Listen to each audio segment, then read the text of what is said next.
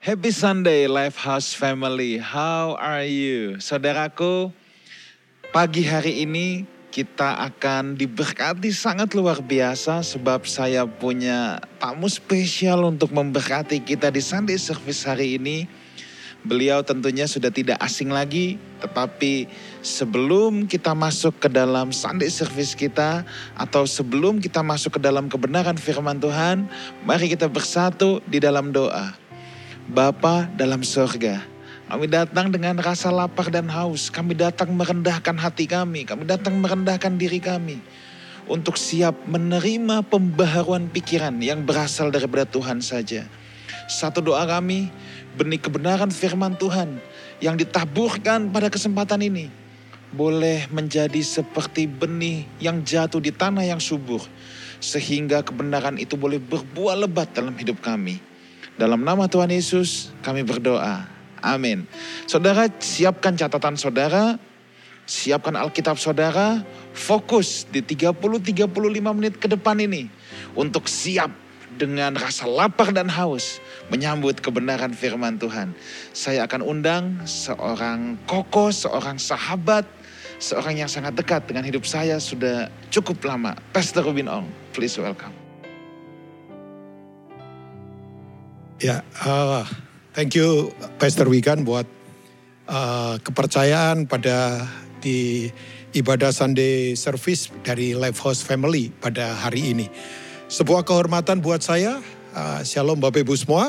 Saya pagi hari ini uh, dengan hati yang penuh antusias, tentunya seperti yang sering saya katakan tidak datang dengan sok tahu, sok hebat, sok paling pinter sama sekali enggak. Tapi saya ingin berbagi buat kita semua untuk kita kembali memikirkan beberapa prinsip penting yang harus kita bangun. Buat saya adalah esensi jauh lebih penting daripada semua aksesoris. Aksesoris bisa berganti, aksesoris bisa hilang, tapi yang namanya esensi itu adalah kehidupan itu sendiri. Ya, nah kalau suka judul khotbah hari ini saya ingin uh, bicara share tentang bagaimana sih kita memiliki sistem yang kita bangun untuk kita punya pertumbuhan dalam kedewasaan dalam Kristus. Kalau saya bilang sistem di sini itu tidak ada hubungan dengan or, uh, apa birokrasi yang rumit, bukan itu. Tapi ini life system, ini adalah sistem organisme, sistem kehidupan tentunya. Nah, kata sistem sendiri itu adalah uh, definisinya keterpaduan kepercayaan untuk kita ini melakukan sesuatu demi kemajuan supaya kita tetap bertumbuh kuat di dalam Tuhan. Jadi ada keterpaduan kepercayaan itu ada unsur iman tentunya di situ. Nah, kita coba akan melihat sama-sama Bapak Ibu semua di kitab 1 Korintus pasal yang ke-13 uh, which is ini bicara soal love, ini adalah soal kasih.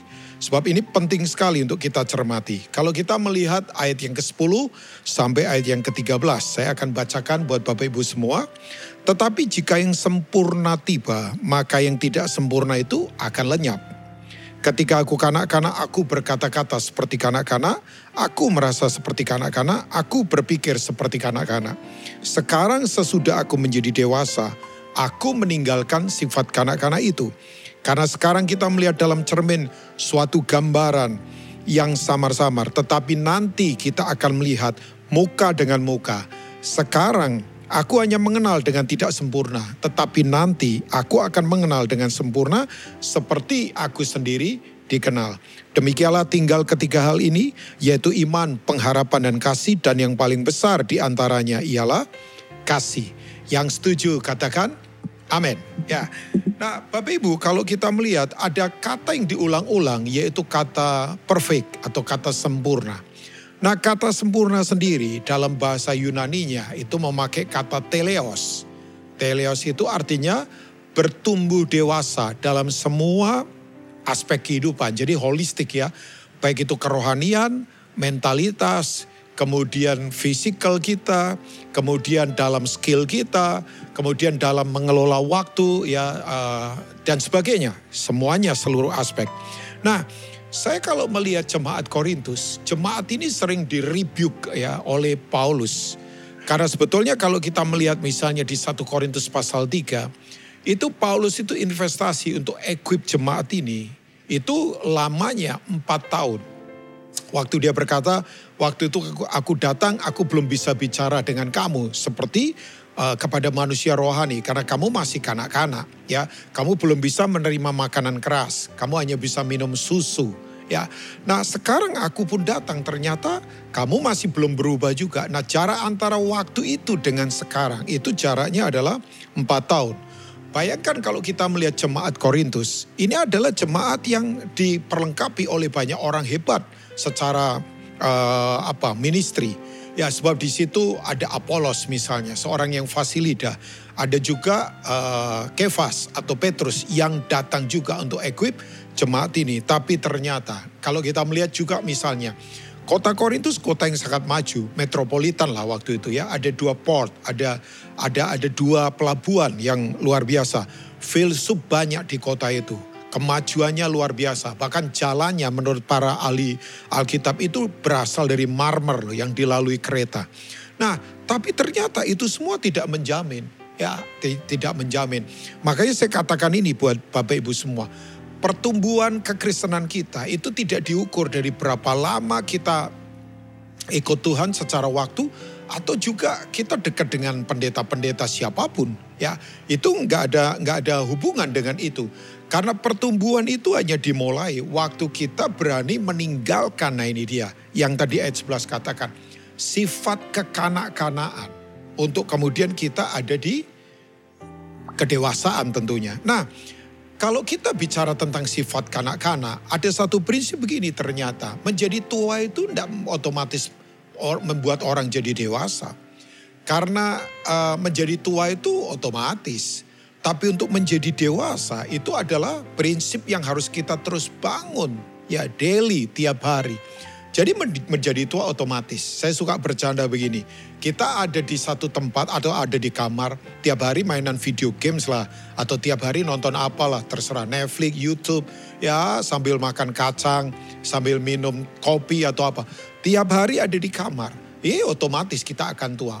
Tua itu tidak perlu upaya. Pasti kita akan tua. Tapi untuk menjadi dewasa, kita harus berani meninggalkan kekanak-kanaan. Kata meninggalkan memakai kata putunat kan. Itu artinya betul-betul uh, apa sih namanya? Menghancurkan sifat kanak-kanak. Ya. Nah, ternyata yang Paulus katakan ada beberapa hal yang kita perlu pikirkan. Ya, dalam dalam uh, ayat yang ke-11 tadi bahwa Waktu aku kanak-kanak, aku berkata-kata seperti kanak-kanak. Aku merasa seperti kanak-kanak. Aku berpikir seperti kanak-kanak. Pernah nggak Bapak Ibu atau saudara semua, kita ketemu orang yang usia 70 tahun, tapi ternyata karakternya masih tetap childish. Ya pembosan, anak-anak itu kan bosanan ya. Coba Bapak Ibu belikan mainan anak-anak kita ya, cucu kita atau anak kita.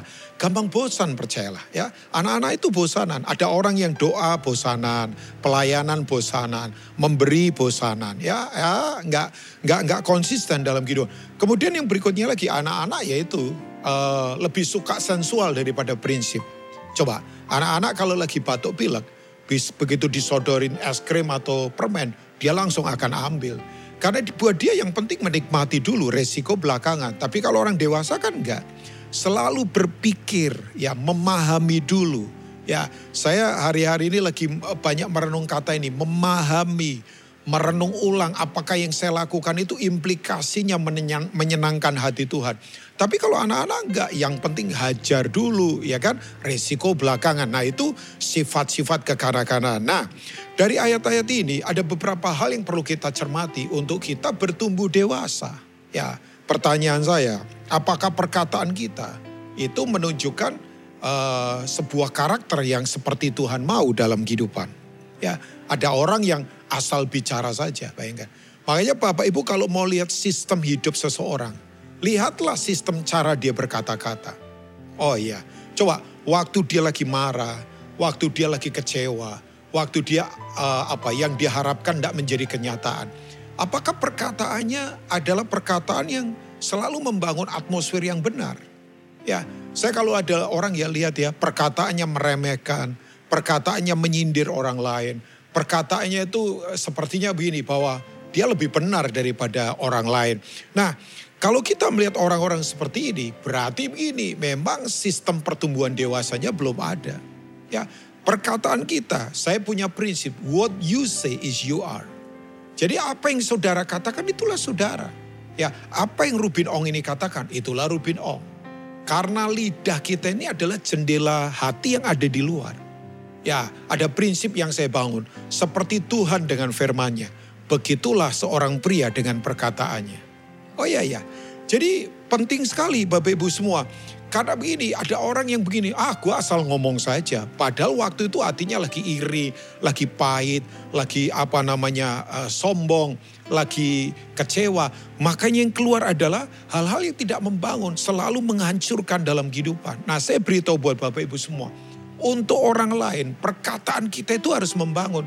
Tapi untuk setan, perkataan kita harus ganas.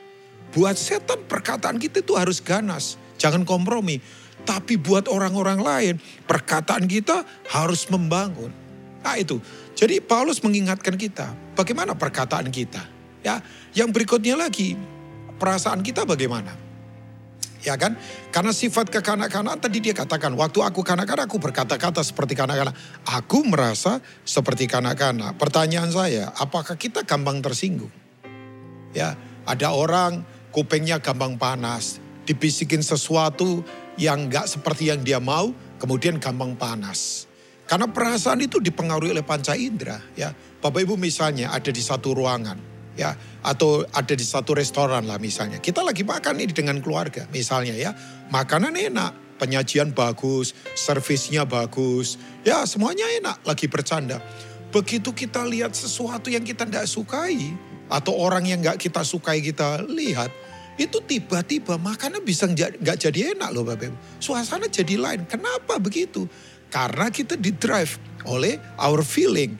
Kita dikendalikan oleh perasaan kita kan. Nah perasaan dipengaruhi oleh panca indera kan.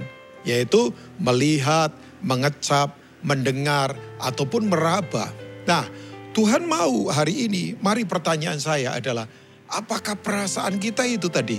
Kita gampang tersinggung, kita gampang apa namanya bitter, kita gampang kemudian kecewa dalam kehidupan, ya kan? Mari kita belajar bahwa perasaan kita jangan didrive oleh apa yang ada di sekitar kita. Ya, enggak, perasaan kita betul-betul harus dikendalikan kembali kepada prinsip firman Tuhan. Yang berikutnya lagi, dia berkata, waktu aku kanak-kanak aku berkata-kata seperti kanak-kanak, aku merasa seperti kanak-kanak tapi juga aku berpikir seperti kanak-kanak. Nah untuk mendeteksi pikiran memang agak rumit sih. Ya, saya tidak bisa lihat pikiran Bapak Ibu kan. Bapak Ibu tidak bisa lihat pikiran saya kan. Tapi saya menyadari kalau orang berkata Pak Rubin medan tempur paling luar biasa ada di mana? Oh medan tempur paling luar biasa ada di pikiran kita. Oh ya saya setuju banget. Ya ada seorang tokoh reformasi namanya Martin Luther. Dia berkata begini satu kali. Boleh nggak burung terbang di atas kepala kita? Ya silakan. Sebab kalau orang melarang burung terbang di atas kepalanya, dia akan melanggar undang-undang perburungan. Saya beritahu Bapak Ibu ya, burung ternyata punya undang-undang juga loh. Ya dia bebas nu terbang kan. Nah boleh burung terbang di atas kepala kita. Tapi yang tidak boleh adalah kalau dia hinggap di kepala kita, bikin sarang, beranak pinak dan buang kotoran. Nah itu artinya kita diduduki itu pikiran kita. Makanya betul kan bahasa penyembahan angkat tangan salah satunya kan. Angkat tangan itu artinya begini. Kita betul-betul menghajar semua pikiran yang salah. Ya karena tangan lebih tinggi daripada daripada kepala. Ini ini uh, ini saya saja apa namanya tafsiran saya. Maksud saya begini bahwa waktu kita kemudian pikiran ah ini dia. Waktu pikiran kotor najis jahat tiba-tiba melintas di kepala saya, ya go ahead Ya, ya itu terserah itu bagian dari pertempuran rohani. Tapi kalau dia sampai menduduki di kepala saya, beranak pinak dan buang kotoran, ya saya akan hajar dengan tangan saya yang menyembah Tuhan kan. Ya karena saya mau sepikiran dengan Tuhan. Nah saya tahu medan tempur yang luar biasa ada di pikiran. Nah begini, melihat cara berpikir kita itu paling gampang adalah waktu itu terekspresi dalam kehidupan kita. Ya makanya ada prinsip yang berkata menabur pikiran menuai perbuatan. Menabur perbuatan menuai kebiasaan. Menabur kebiasaan menuai karakter. Menabur karakter menuai masa depan. Dan masa depan ditentukan dari uh, apakah kita punya cara berpikir yang kuat dalam kehidupan. Nah saya ajak Bapak Ibu semua. Paulus mengingatkan pada jemaat Filipi dalam Filipi 4 ayat yang ke-8. Saya yakin yang suka membaca Alkitab familiar dengan ayat ini. Jadi akhirnya saudara-saudara, semua yang benar, semua yang mulia, semua yang suci, semua yang manis, semua yang sedap didengar, semua yang patut untuk dipuji, pikirkanlah semuanya itu. Ya, pakai kata asli, ya ditulis dengan kata logisomai. Itu artinya begini, bank in itu, ya inventarisasi itu. Ya, sebab sesuatu yang kita masukkan itu akan kita keluarkan kapan? Waktu kita ditekan dalam kehidupan. Ya dong, saya tidak mungkin bisa ambil dana di ATM kalau saya tidak pernah menabung kan. Nah apa yang saya tabung itu akan saya keluarkan. Kapan itu? Kalau kebutuhan sedang mendesak saya.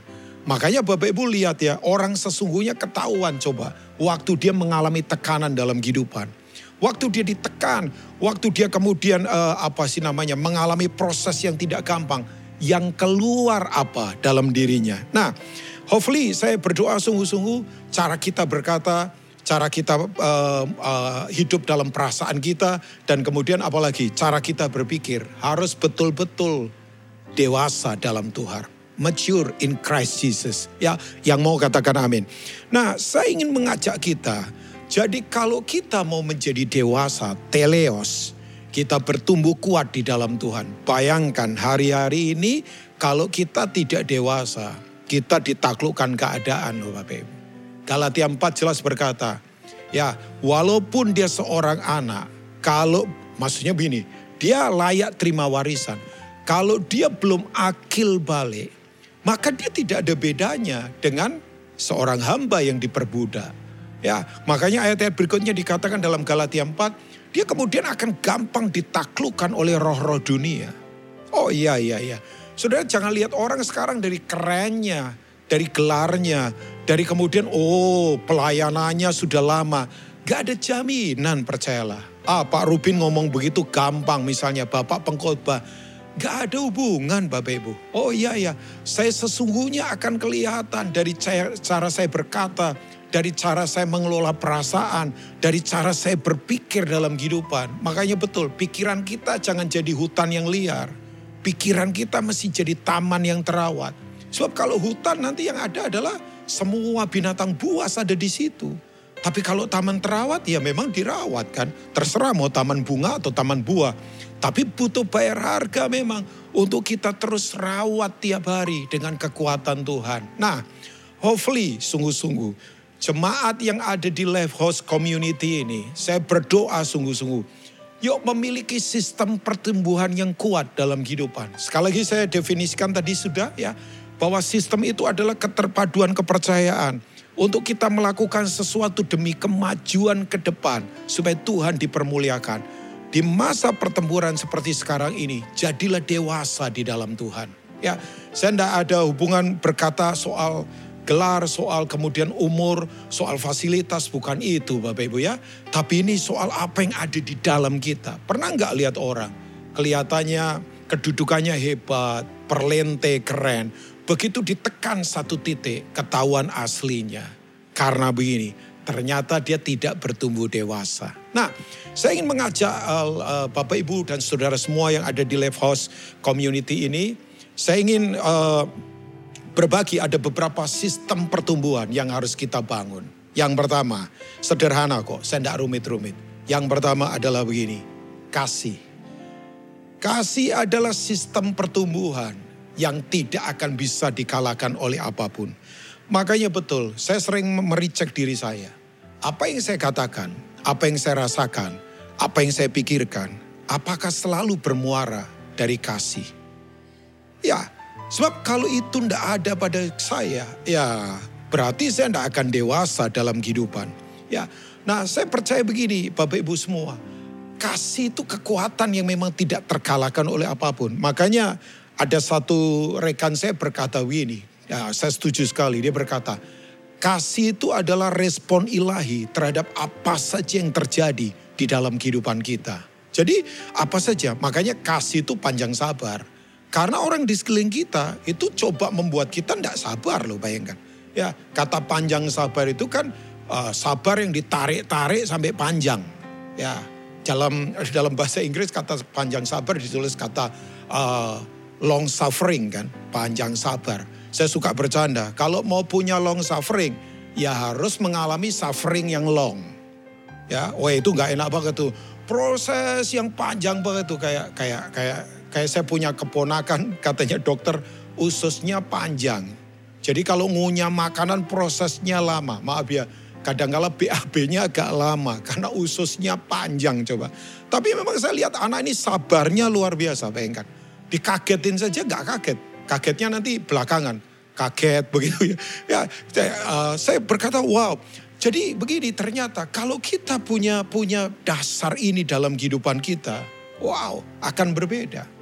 Sebab begini, bahwa kunci untuk kita mengalami kemenangan dalam kehidupan adalah kasih Tuhan. Bahkan saya harus katakan kasih itu adalah kecapan untuk mencicipi semua kesempurnaan yang ada di atas muka bumi ini. Ya, makanya betul Bapak Ibu semua. Pertanyaan saya begini, Tuhan mendamaikan kita dengan Bapa, dasarnya apa sih? Coba. Dasarnya apa? Hanya satu, Yohanes 3 ayat 16. Karena kasih, Bapak Ibu ya. Ya, dia datang mati buat kita, mendamaikan kita dengan Bapa karena dia mau supaya hubungan kita pulih dengan dia. Ya, jadi Tuhan nggak ingin yang lain. Dia mau relationship dengan kita. Dia mau punya keintiman dengan kita. Sayangnya hari-hari ini orang diajarnya begini.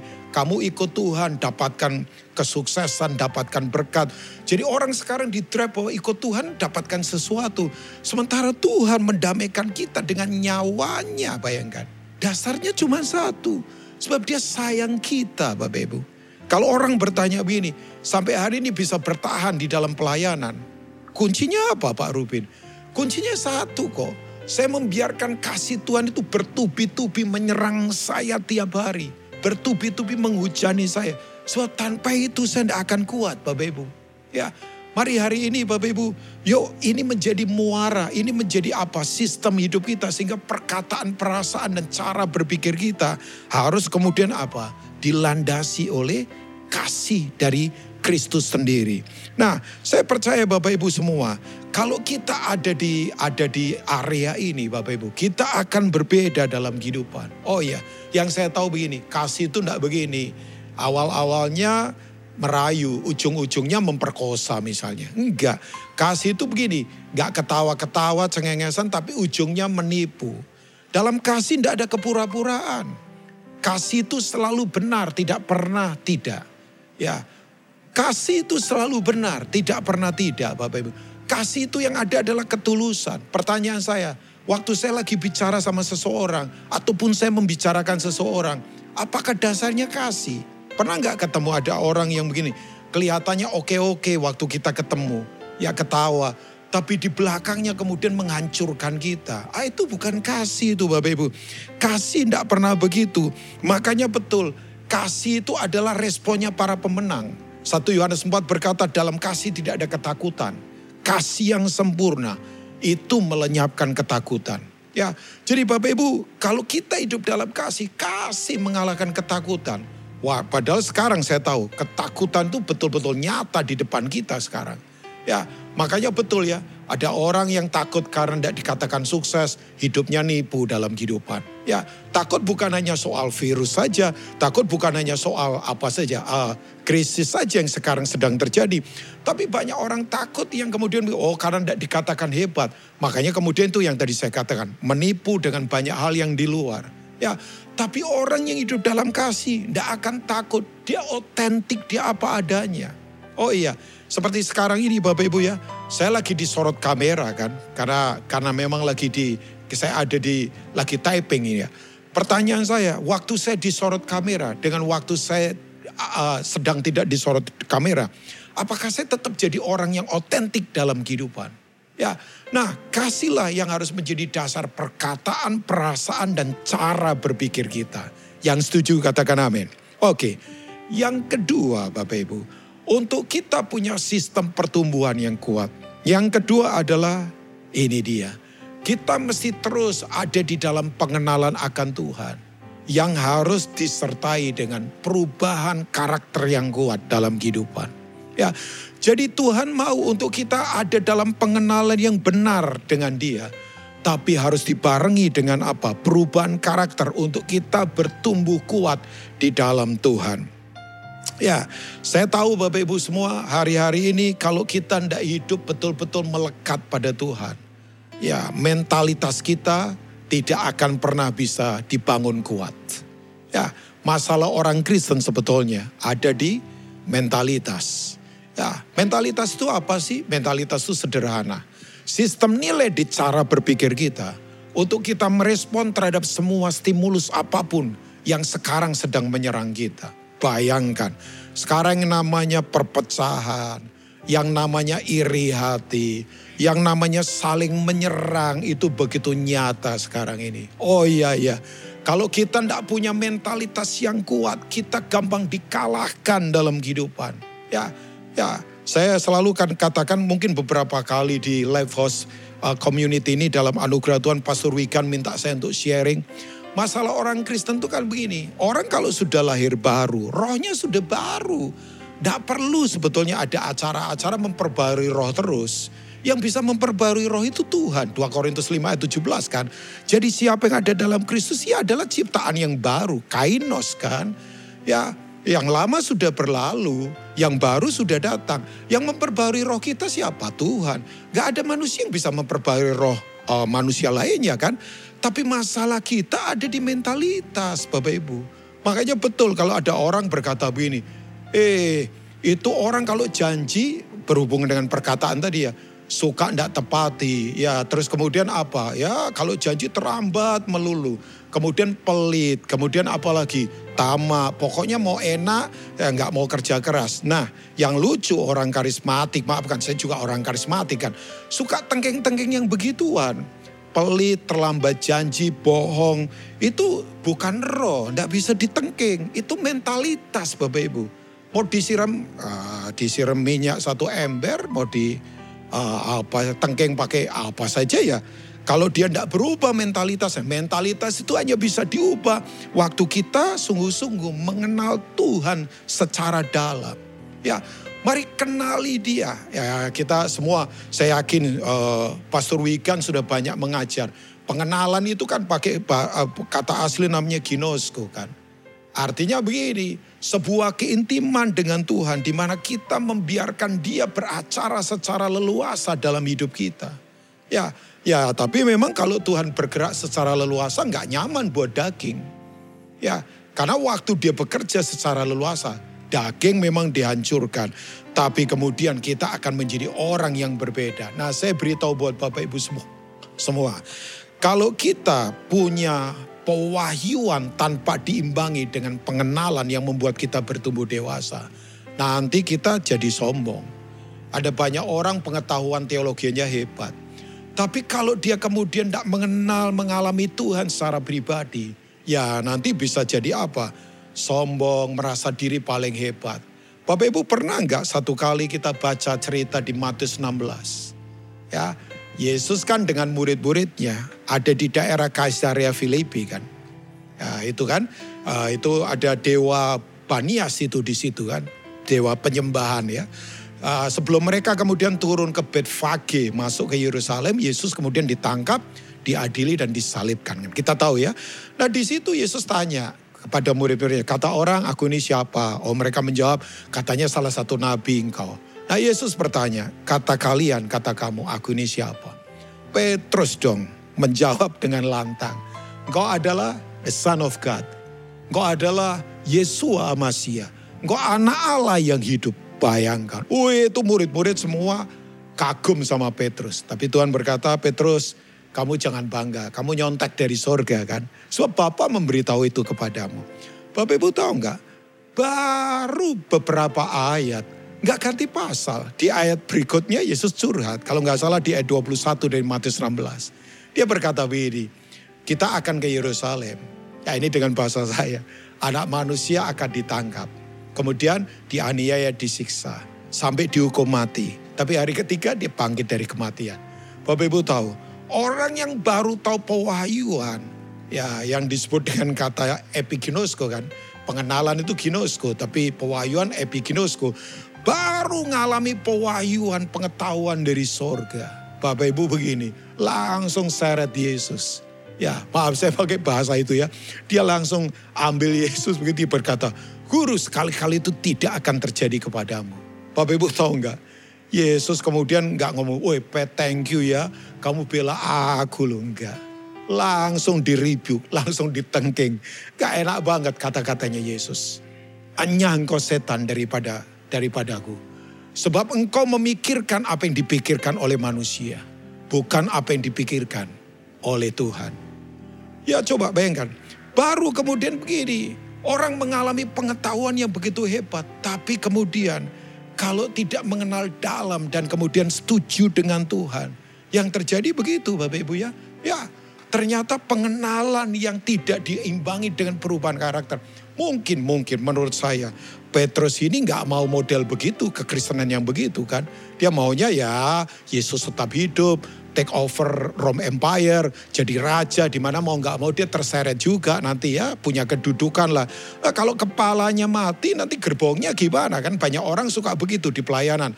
Makanya bela-belain uh, siapa begitu yang jadi cantolannya dia. Sebab kalau orangnya nanti hilang mereka kehilangan kedudukan juga. Tapi Tuhan berkata begini, eh hanya engkau daripadaku.